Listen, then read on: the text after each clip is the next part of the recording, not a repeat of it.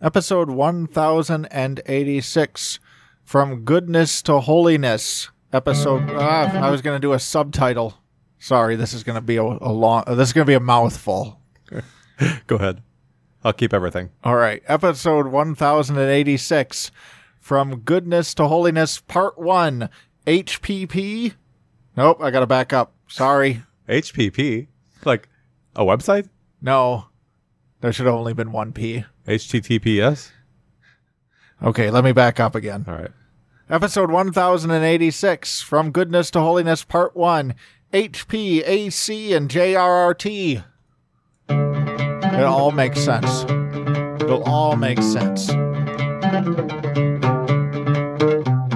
Welcome to the Sci Fi Christian, bringing you theology at warp speed. I'm Matt Anderson. And I am Ben De Bono, and we're here for a trilogy. Another trilogy. You've been teasing it for a couple of weeks. I'm excited to get to it. I don't exactly know. I mean, I know the, the main theme, but I don't exactly know where these episodes are going. So Right. I'm along for the ride. Yeah, and I think I've been teasing it fairly heavily on the Patreon feed. And and for those who listen to Patreon, and, and you all should, patreon.com slash sci-fi Christian. It's just three dollars. Uh, unless you want to hear gross stories and everything, in which case it's just seven dollars. Uh, but I've been I've been kind of playing out with a lot of these ideas over there, and that's part of what I like on the Patreon feed. And you know, as we're doing different read throughs, like we just finished Heart of Darkness, Apocalypse Now, you know, a lot of these themes come up, and it, it becomes a way to maybe practice out some of these ideas. So if you've been listening to those, you'll hear some familiarity, but I think you're going to hear uh, a lot that's new as well. And so where where this what I want to do here today is I've got three episodes in mind uh, for this thematic trilogy, and I do think they're they're going to be a little bit more than just thematic. I think they're going to build on each other, and they're going to make a sustained argument. Um, and we'll get to the the first part of that, but I actually want to start with just a little bit of prologue to the entire three episodes and sort of set the table on what we're going after a bit. And part of what we're going after is a, a, an idea that I heard recently, and it's been rolling around in my brain a lot, and it's been resonating with a lot of things I think we've talked about both over the years on the show, but then especially more recently. And it's that there's a difference between goodness and holiness. That's why this, this series is called From Goodness to Holiness. And when I first heard that, it was like, you know, it's- sometimes you just hear an obvious concept and it makes all the pieces fall into place. And that was one for me. Like, okay, so there's a difference between goodness and holiness. Well, what's that about? You know, and what what is the difference between them? And I started thinking about, you know, where we're at as a society. And it's like there's this whole push as a society towards um, wanting to make things better. You know, we've talked about this before, and there's a lot of good that comes out of this. Wanting to lift people out of poverty, wanting to make the world a better place, wanting to make things safer, wanting to provide clean water. And it's like, all of that's good. All of that's good, you know? But as an end in and of itself, I've found myself questioning more and more, and I've done some of this questioning here on the show. Is that enough? Is that enough? Or is there something more that we're going to go after? And I'm not suggesting for a second that the alternatives are better. Like, clearly, it's better to lift people out of poverty than it is to leave them in absolute poverty. It's better to ha- let, let people have clean water than it is to uh, not let them have clean water. It's better to get rid of racism in our society than to allow racism to continue in our society. And so there's a lot of good that comes out of this. It's why we call it goodness, right? You know, maybe not everything that goes under that label is truly good, but there's a lot to be said for the name of goodness. It's better than the alternative. But is it enough? Is it enough? There's a lot of iterations of this as we start to think through this. You know, I think of like maybe the conservative religious version of this would be following the rules, you know, you know, get yourself saved and then just keep your nose out of trouble so you don't go to hell. It's like, okay, that's a that's better than the alternative, right? Like that's better than going to hell. You know, I'm on board with it. Uh, you think of like all the push for maybe in a more liberal iteration of it is the push for accept everybody, no matter where they're at, what they are, all of that. It's like, okay, you know, it's better to accept people than it is to push them into suicide or push them into hating themselves or something like this.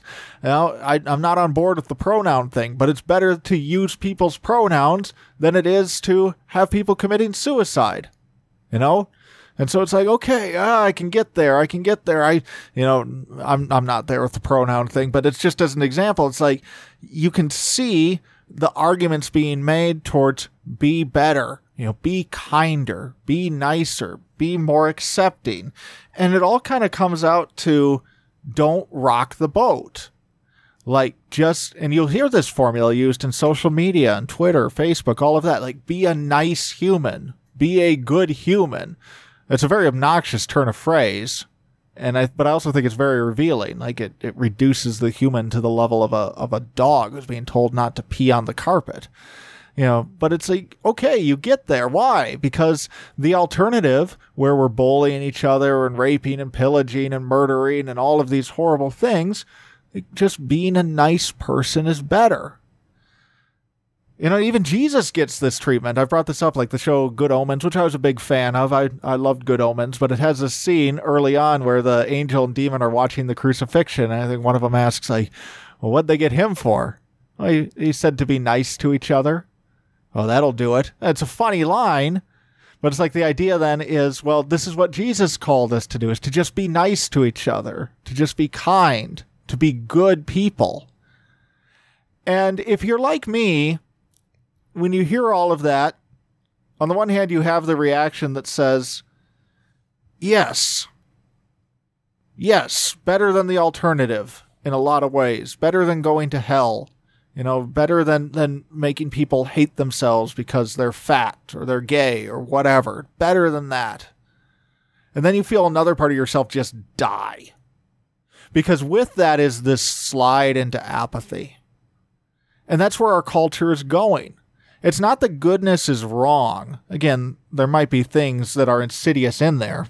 I think the pronoun thing is one of them, although it often is good intentioned. I do think it's good intentioned uh, for all it, that it is insidious in its own way.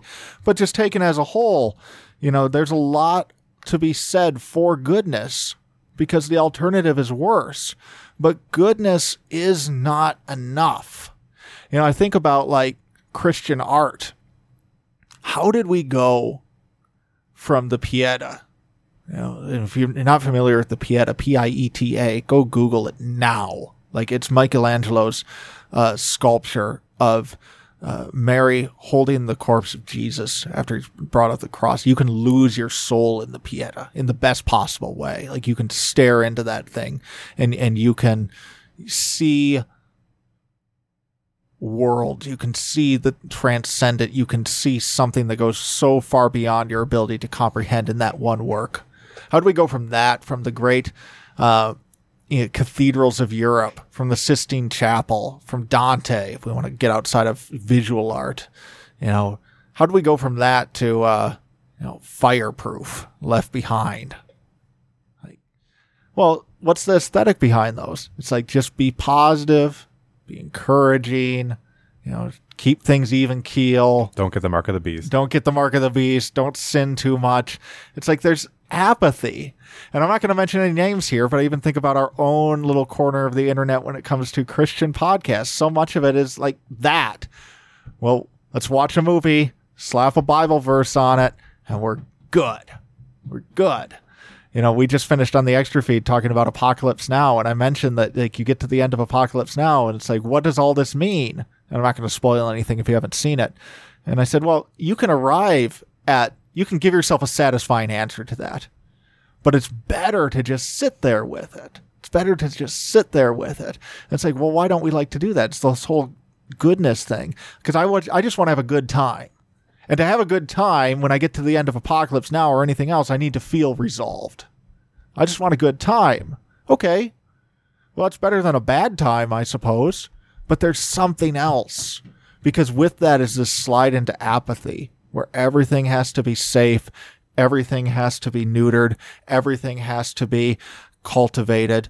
We eliminate risk. And is it better than going to hell? Yes, it is. But is that what we're after? Like, is that it? Well, thank God the answer is no. Because what we're really after is holiness. And what we're going to do over the next three weeks is explore what that looks like. You know, and it's going to be something that I think challenges us. You know, the, these three episodes are not going to be the completion of it.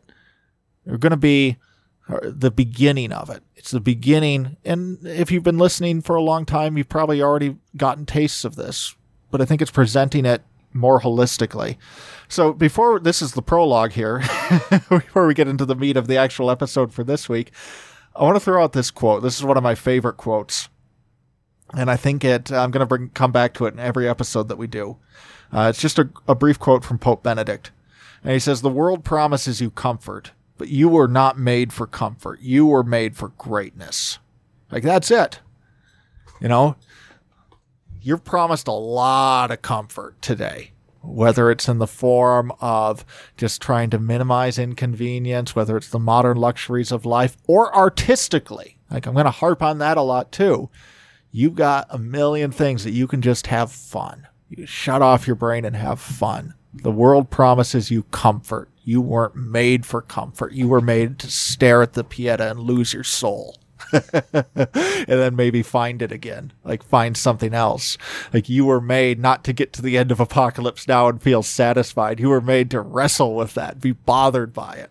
Like, you know, and I loved your reaction to it because you, you didn't love the movie. Like it bothered you. Good. Like that's actually really good. You know, it's good that it bothered you. Like let it get under your skin you know, even in that visceral way of like scenes that just kind of made you physically repulsed. Good. Like that's good. You were, weren't made for comfort. You're made for something else. You're made for holiness. Okay. Prologue over. Let's talk about H.P. Lovecraft. Okay. so where I wanted to start with this is, uh, you know, our title HP, AC, and JRRT, uh, which you probably all figured out who JRRT is. I'll reveal the other two now: HP Lovecraft and Arthur C. Clarke.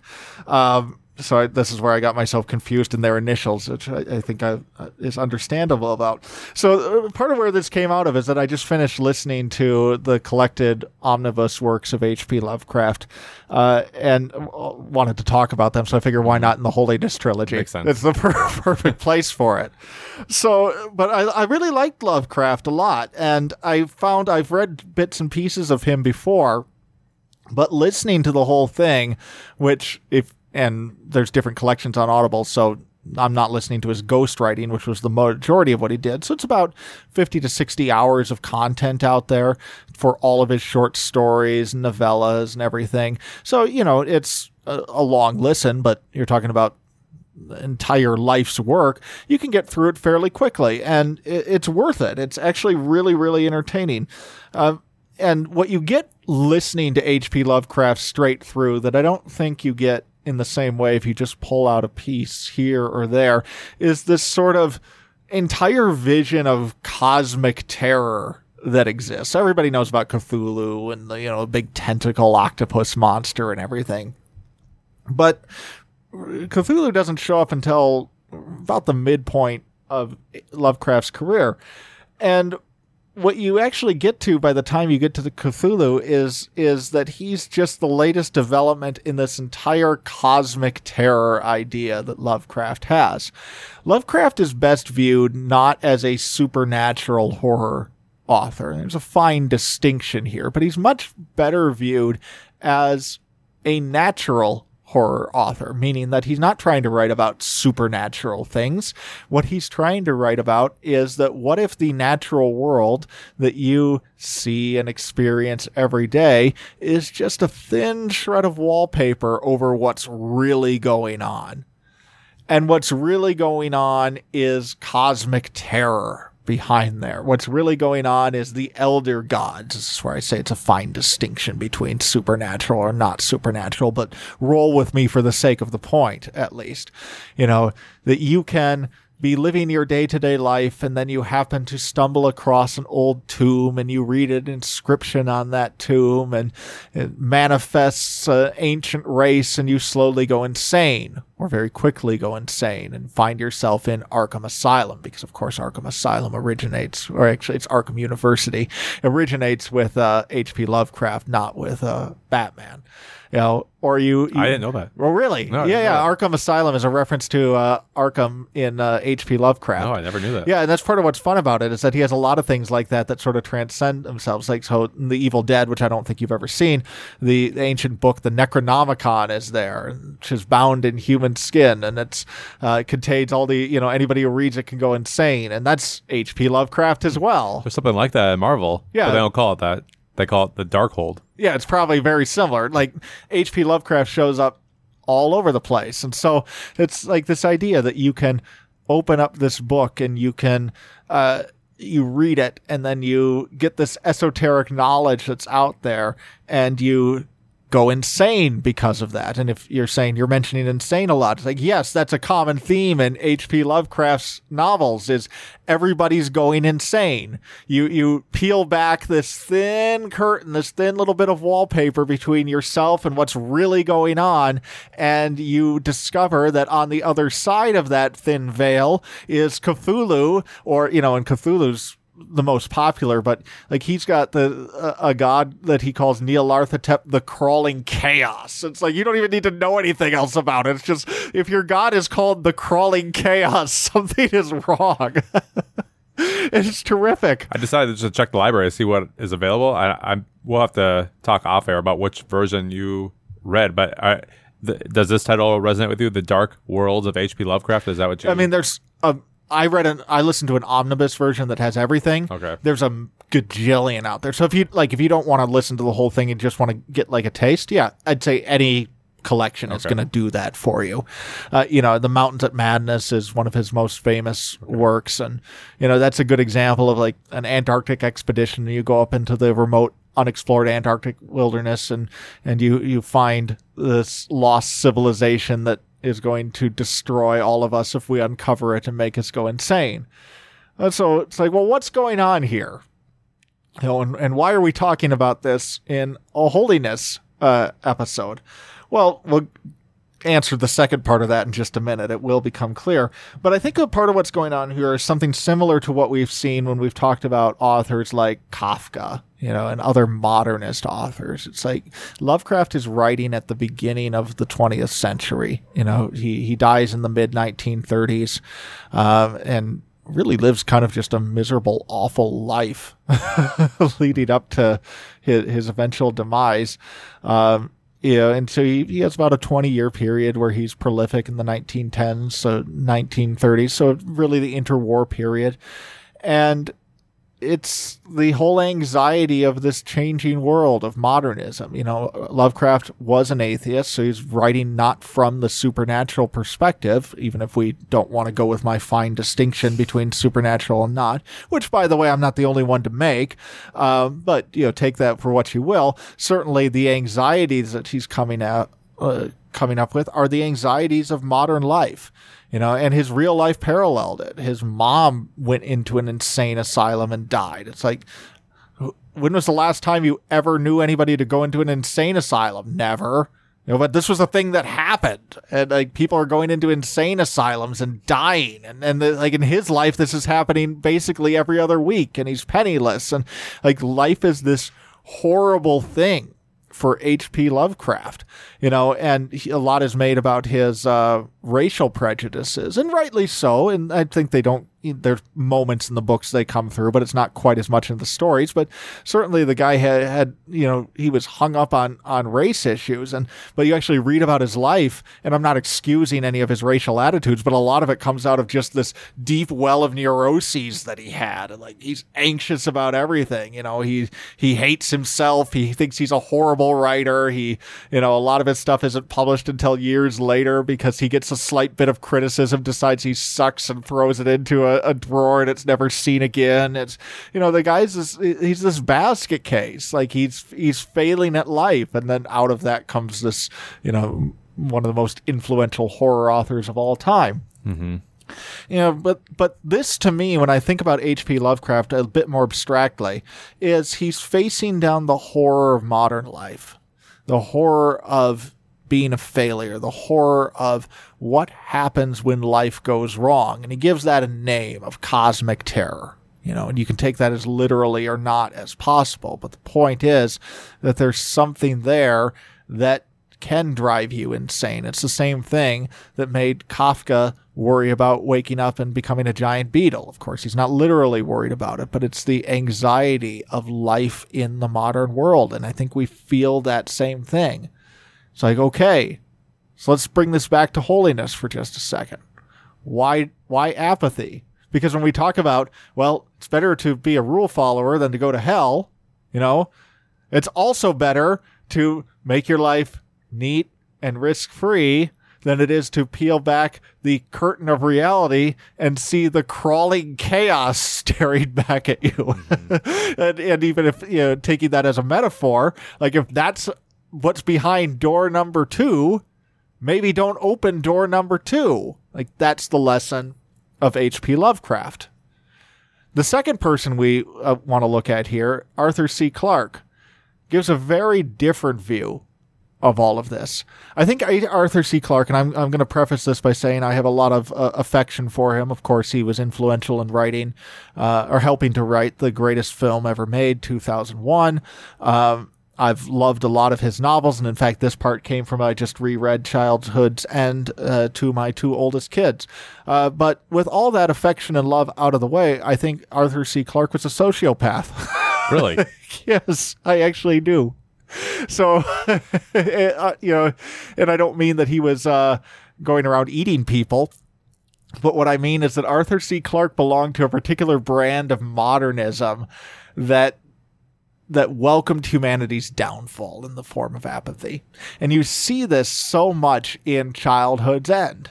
So, uh, and I, I won't spoil anything too specific, but I want to talk about the novel in in the abstract a little bit. So the premise of childhood's childhood's end, that's a harder word than you'd think to say, is that aliens show up one day and they tame humanity. It's like you, you've seen V, you know, Right. when the aliens show up there, but they're actually lizard people. So imagine if they're not actually lizard people, They're just nice. they're just nice. Okay. You know, and so they tame humanity and everything. And so, uh, and this is why when we get back to doing Midwit of the Month, the next one's going to be Arthur C. Aw. Clarke with a long digression from childhood's end because you realize reading this that, that for Arthur C. Clarke, he's a brilliant man uh, in a lot of ways and a great author, but he lives in a very simplistic world where if you can just eliminate a few things, everyone's just going to get along. You know, we just eliminate, uh, uh, just make sure everybody has enough food and there's going to be no more war and no more fighting and no more anger and no more poverty. And it's just like, it's the most naive thing that you've ever read at the beginning of the novel. But that's not why I label him a sociopath. So the reason I label him a sociopath, and he's dead, so you don't have to feel bad about him finding this. If, if, he, if he's in heaven listening, he knows I'm right. yeah. So yeah, the reason I label him a sociopath, uh, and and I can tell you're uncomfortable here, but you know people have to own their ideas even from the grave, is because as the novel goes on. Um, and uh, uh, I'll speak vaguely to not spoil it. You learn that there's another force behind the aliens who have an ultimate purpose for humanity. And it essentially requires humanity to cease to exist in its current form. So uh, I won't be more specific than that. It is a very good novel, and I, I recommend it. But as you watch this play out, and as I read this to my kids with mounting horror, I realized I think Arthur's on board. Like, I think Arthur actually sees this as a good ending. And I'm having the opposite reaction to it because Childhood's End is not a horror novel, but I suddenly realized this is a horror novel. this is H.P. Lovecraft again. He's talking about cosmic terror. He's talking about uh, pulling back the veil of reality. And now here's not just this first alien civilization, but an even more advanced one that wants to consume humanity for its own end. And for Arthur C. Clarke, the destiny of humanity is to go along with it. You know? So it, we've got two visions here of cosmic terror. The first one is holy crap, shut the book. You don't want to read the Necronomicon. You're going to go insane. It's awful. The second one is yes, we do welcome our cosmic overlords. The crawling chaos come right in. And it's funny because as I thought about this, like these are the two. Uh, what what is driving our push to apathy? Our push to just goodness and nothing more. Our push to just be kind. Well, it's these two poles, right? On the one hand, don't rock the boat. Okay? You know, if you don't accept people exactly as they are, they might kill themselves. You know, I've, and, and I find this very horrific and manipulative. But you, have heard from trans activists say to parents whose children are dealing with uh, gender dysphoria, like, "Well, do you want a trans kid or a dead kid?" Like, what a horrible thing to say, first of all. But that's this. It's like, you know, don't rock the boat. You rock the boat, your child's going to die. Like, wow. You know, that's a lot. Okay. So, yeah, obviously, if that's the only alternative, and just to be very clear, I don't believe that is the only alternative. I'm not going to get deep into that issue here, but I'm bringing that up as that's one pole. Like that's the H.P. Lovecraft pole. You know, here's your cosmic terror. Rock the boat we're all dead. Or you're in Arkham and you're going insane. You know, but the other pole is this sort of naive utopia that's coming in. You know, the AI, and this is like the AI stuff that I, I I've been talking about. Look at how good it's going to make everything. Look at how nice it's going to be when anything that you want to watch, even if it doesn't exist yet, you just feed it into the AI and there it is, and it's perfectly tailored to you. You know, when you don't have to work, all your work is done by this. It's this utopian Arthur C. Clarke uh, wing of it as well. it's like if this one is scary, this one is tempting. And they're where we are right now as a society is in the vice grip between them being crushed between them. And they're both this push to just be kind, just be nice, just fall in line, don't rock the boat, be good, don't break the rules. Again, you can find the conservative, liberal, Christian, atheist, you know, any version of this that you want, it's out there. And it's crushing us. Those are the two poles. But we have a third author to talk about and leave it to uh, J.R. Tolkien to save the day here. Because I'm also reading Lord of the Rings to, to my older boys. And uh, in Lord of the Rings, and if, if you've only seen the movies, uh, you'll remember this part. Aragorn goes to the paths of the dead. And the paths of the dead in the movies are, are good. Like, you know, I don't think it's Peter Jackson quite knocked it out of the park, but he also didn't fumble the ball. Like they're, they're fine, you know, they're fine. They're Peter Jackson knows that he needs Aragorn to go retreat, retreat, uh, retrieve the dead army so that Minas Tirith can be saved. But when you read the book, there's something else going on here, which is that, and you get tastes of this in the movie, but not quite as much, which is that as soon as Aragorn says he's going to the paths of the dead, everybody's like, well, I guess he's out. He's gone. He's not coming back. And it was striking to me reading this, and there's no evidence that Tolkien ever read Lovecraft. So I'm not claiming a direct influence, but there's at least a similar thought process. Because if you read the way Tolkien describes the paths of the dead, it's very Lovecraftian. It's very much the same type of thing. Can you elaborate just a little bit? Yeah, absolutely. So the paths of the dead are found in Dunharrow, and there's like this long winding path up Dunharrow. And there's uh, little statues of what Tolkien describes as Pukel men there, who are this long gone race. And so you have this these artifacts. This is in Rohan, but these aren't Rohan artifacts. It's it's artifacts of a long ancient race that's up there. And then you know I have this section. I'm going to read an excerpt here in a second. But when they get to the door, there's strange sigils carved all in this. If you've read any Lovecraft, you're like, oh yeah, I know what okay. happens next. We open the door and we all lose our minds, and maybe the universe gets destroyed. You know, so it's very Lovecraftian. So as they get to, I, I want to read this section here because I, I think it illustrates it well. There, under the gloom of black trees that not even Legolas could long endure, they found a hollow place opening at the mountain's root, and right in their path stood a single mighty stone like a finger of doom. My blood runs chill, said Gimli, but the others were silent, and his voice fell dead on the dark fir needles at his feet. The horses would not pass the threatening stone until the riders dismounted and led them about, and so they came at last deep into the glen, and there stood a sheer wall of rock, and in the wall the dark door gaped before them like the mouth of night. Signs and figures were carved above its wide arch, too dim to read, and fear flowed from it like a gray vapor. You know, so you get this sort of sense of like, this is the setup for a horror movie here or a horror novel. You know, you're going to open this and all the horrors of the world are going to come through. Again, it's very Lovecraftian. And I'm not saying there's a direct influence, but there's a similar thought process. Here is the we're peeling back the thin veil of reality and here's this door that nobody wants to acknowledge exists and then as the scene goes on and they emerge on the other side and the dead are following them we get a very lovecraftian scene where everybody in these little uh, seaside villages is freaking out because the dead is coming with them and aragorn and his companions have to stand against them there.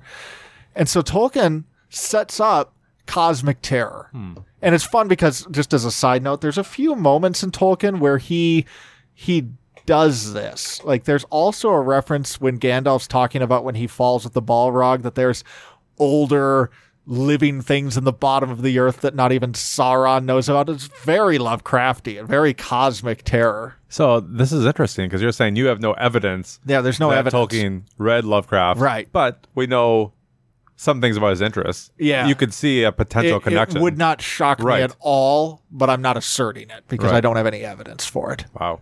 But it, it's wild. There are there are moments where Tolkien just goes like full cosmic horror for a sentence or two in Lord of the Rings.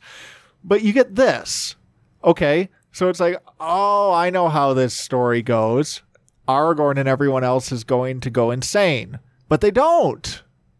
They stand against it. They stand up to it and they conquer the dead and they save the city because of it. They don't. Things go differently. But it is interesting that he writes in a way with, with where he anticipated it'd almost be shorthand that maybe his readers at the time would have understood. Right, right. it, it is really interesting. Hmm. You know, and so we get this scene that we're very familiar with, and it goes 100% different. And at this point, it's really easy to say, and and you can hold on to this excuse for one more week because next week I'm going to obliterate it. Well, that's just Aragorn. I mean, he does it because he's the king, and there's a prophecy about when the king returns, he's going to be able to stand against the paths of the dead. And so, you know, good for him. The rest of us are going the Lovecraft or Arthur C. Clarke route. But then Tolkien does it again. He does it not with uh, Aragorn. He does it with Theoden. You know, so Theoden's the king of Rohan, and this is a, a section that only the very end of it is in the movie, and it's really really good. Uh, so remember when we first meet Theoden, he's just done. Like he's he's old, he's washed up, and what I love about his character here, as in, and this will become especially clear as we see what Tolkien does with him in this section of Return of the King, is that nobody is going to blame Theoden if he's just done. Nobody's going to blame him if he sits this one out. He's an old man. He's done. And so he's not the Aragorn. It's, there's isn't this prophecy around him. Like he's finished. There's no reason for him to not be apathetic at this point and just slide into not just accept he was a good king, not a great king. He was okay, and just end it with a clean slate. You know that option is open to him. But of course he doesn't and he you know he fights with helms deep and everything and then uh, eventually in the movie we get the great scene where the the rohirrim show up and they charge to save minas tirith at its darkest point in the siege of gondor and it's it's honestly like that's a moment peter jackson gets perfect. Like it is phenomenal. It's it's one of the great moments in the trilogy. But what peter jackson leaves out is what happens to Theoden on the ride up to Minas Tirith. And it just so happens that Theoden, as they're getting to Minas Tirith, they realize they're not going to get to Gondor in time because the orcs have uh, established a lot of pitfalls along the roads. They can't ride as far as they want to. Like, they're not going to make it on time. There's not a chance. And who do they happen to meet? But the descendants of these same Pukel men who were part of these ancient carvings around the paths of the dead. I was like, well, that's interesting. We've seen this before. Mm-hmm. And they ally themselves with these wild men out there. The guy's name is Ghân-buri-Ghân, and he's like this this sort of barbarian like creature. And they ally themselves with them, and it's it's really terrific because then as Theoden does this, he takes a different path and he takes the wild man's path and he gets to Gondor on time. And I have a very long section here. I'm not going to read all of it, but I want to read some of it here because then we kind of get a repeat of what we've seen before of Theoden's just done and there's every reason for him to be done. So this is from Merry's perspective. After a while, the king led his men away southeastward, somewhat eastwards, to come between the fires of the siege and the outer fields. Still they were unchallenged, and still Theoden gave no signal. At last he halted once again. The city was now nearer, the smell of burning was in the air, and a very shadow of death. The horses were uneasy, but the king sat upon Snowmane motionless, gazing upon the agony of Minas Tirith, as if stricken suddenly by anguish or by dread. He seemed to shrink down, cowed by age. Merry himself felt as if a great weight of horror and doubt had settled on him. His heart beat slowly. Time seemed poised in uncertainty. They were too late. Too late was worse than never. Perhaps Theoden would quail, bow his old head, turn, slink away to hide in the hills. And it's like, nobody would blame him. A battle's over. Then suddenly Merry felt it at last, beyond doubt, a change. Wind was in his face, light was glimmering. Far, far away in the south, the clouds could be dimly seen as remote gray shapes rolling up, drifting, morning lay beyond them. But at that same moment there was a flash, as if lightning had sprung from the earth beneath the city. For a searing second it stood dazzling far off in black and white, its topmost tower like a glittering needle. And then as the darkness closed again, there came rolling over the fields a great boom. At that sound the bent shape of the king sprang sprang suddenly erect. Tall and proud he seemed again, and rising in his stirrups, he cried in a loud voice, more clear than any there had ever heard a mortal man, man achieve before. So this is Theoden. Arise, arise, riders of Theoden, fell deeds awake, fire and slaughter, spears shall be shaken, shield be splintered. And by the way, as a brief note here, one of the things I love about Tolkien is he slips into alliterative poetry. So if you know anything mm-hmm. about like the way Beowulf or the old, you know, Norse poetry old English poetry. It, it's this alliterative style where you hear the same sound again and again. And he does this here, and he's doing it in poetry, but you'll actually hear it in the prose in a second. So that's just your little side yeah. 30 second episode on, on cool stuff. Shield be splintered, a sword day, a red day ere the sun rises. Ride now, ride now, ride to Gondor. And then, you know, it's like, okay, well, that's impressive. With that, he seized a great horn from Guthlaf, which, what a great name, his banner bearer, and he blew such a blast upon it that it burst asunder. So Theoden's gone from this bent over guy. He blows his horn so hard that it blows up in his hands, and straightway all the horns in the host were lifted up in music, and the blowing of the horns of Rohan in that hour was like a storm upon the plain and a thunder in the mountains. Ride now, ride now, ride to Gondor. Suddenly the king cried to Snowmane, and the horse sprang away. Behind him his banner blew in the wind, white horse upon the field of green, but he outpaced it. After him thundered the knights of his house, but he was ever before them. Eomer rode there, the white horse tail on his helm floating in his speed, and the front of his first éored roared like a breaker foaming into the shore. But Theoden could not be overtaken. Fey he seemed, or the battle fear Fey he seemed, or the battle fury of his fathers. Again, Fey, fury, fathers. This is where in prose now, but Tolkien's like he's breaking the boundaries of the of the medium, which is just terrific ran like new fire in his veins, and he was borne up on Snowmane like a god of old, even as Orome the Great in the Battle of the Valar when the world was young. His golden shield was uncovered, and lo, it shone like an image of the sun, and the grass flamed into green about the white feet of his steed. For morning came, morning and a wind from the sea, and darkness was removed, and the hosts of Mordor wailed, and terror took them, and they fled and died, and the hoofs of wrath rode over them. And then all the host of Rohan burst into song, and they sang as they slew, for the joy of battle was on them, and the sound of their singing that was fair and terrible came even to the city. It's just incredible. Mm-hmm. So, like, w- what does that have to do with anything? Okay, well, if you just want to have fun, it doesn't have anything to do with anything. If you're just interested in apathy, it doesn't have anything to do with anything. But if you see this as an alternative vision to the vice that we're getting crushed between, then it has everything to do with everything. Because what Tolkien is saying is that there is another alternative. And you don't get off the hook by saying, well, that's just Aragorn.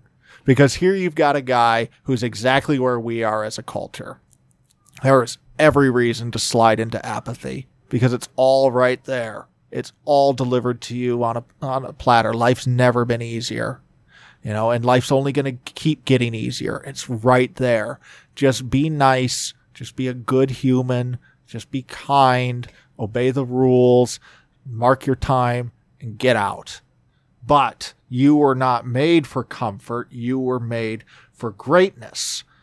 And what Tolkien is showing us here is that there is another path and when you take that other path, you can become transcendent. Like that transformation from ready to turn tail and slink off to blowing the horn so loud it blows up in his hands and he's out racing everybody. It's just it's it's it's a phenomenal piece of prose, but it's also just deeply true. And the thing I want to highlight here in both of these cases is like how do Aragorn and Theoden get there? Okay? Because what the mistake to make now would be to take this as like a motivational speech. It is motivating, it's inspiring. But it's like, yeah, be a Theoden. No, that's just the same apathetic nonsense we're fighting against because it's too shallow. It's not enough. Like, what's the other feature of this story? To get there, to be the type of person who can stand against cosmic terror, you have to go to the halls of the dead you have to go the path of the wild man. There's something else that's required of you. You know, I hope this episode inspires people, but I hope you come back for more because I'm actually not that interested in inspiring you. Because inspiring and inspiration and motivation, they're like the, the initial rocket boosters. Great. You know, they, they might get you up into the upper atmosphere, but they're not going to get you to the moon beyond. You're going to need something else. You're going to need something. You're, you're going to need to be able to go to the paths of the dead, you know, and find what Aragorn found there. And that's what we're going to talk about the next two weeks. We're going to talk about what does that look like because motivation's crap. Maybe it gets you through the next week. I hope it does. I hope it inspires you to come back for more. But if we're going to go after holiness, not goodness, if we're going to be holy people, not good people, if we're going to just put the lie to that nonsense that Jesus came so that we could be nice to each other, like what absolute garbage. Oh, we're going to have to go to some dark places, some really dark places. And that's where we start next week. Wow. I mean, I know this is also part, it was part one, but it also feels like an introduction to the whole big conversation. Yeah. So love it. Thanks, Ben, for putting that together, and I can't wait for next week. Do you want to give us a tease on uh, the title for next week, or is it going to be more letters? And- no, no, no. so the title for next week it makes me laugh because we already hit on part of this conversation when we were doing uh, uh, Heart of Darkness, um, and you know I have a different perspective here to the podcast than everyone else does because I get to watch you. Oh no! And like, there's sometimes you know I'll see you engaged a lot. Uh, sometimes I see you get a little nervous, every very rarely do I see fear. But when I when we were in the middle of Hearts of Darkness and I started talking about how great extremists were, I saw fear. so next week we're going to talk about extremists. God bless the extremists. All right. Wow. Okay. Uh, I and, just- and just to, uh, uh, you'll hear what that means. It, I'm not pro Osama bin Laden. Just to put that record straight in case you don't come back for the next episode. Uh, you know how there's those Bible verses about like be holy as I am holy or be perfect as Yeah. Jesus is perfect. Are you going to touch on those verses? Oh, yeah, yeah. sometimes those verses seem unattainable. Yeah, they do, right? Yeah, no, I'm I'm actually excited. I'm going to bring up one of my favorite Bible verses next week and it's my favorite because every excuse that you have for why you can't do this and why you should just accept apathy, if you take this Bible verse seriously, like it just stomps you in about two words. You know, and this is uh, like you will come up like when we talk about this journey from goodness to holiness, you are going to come up with every reason why you can't do it. It's such nonsense. You can do it. All right, listeners, that's all from here. I'm Matt Anderson. I'm Ben De Bono. and we're the Cyber Christians signing off. Goodbye.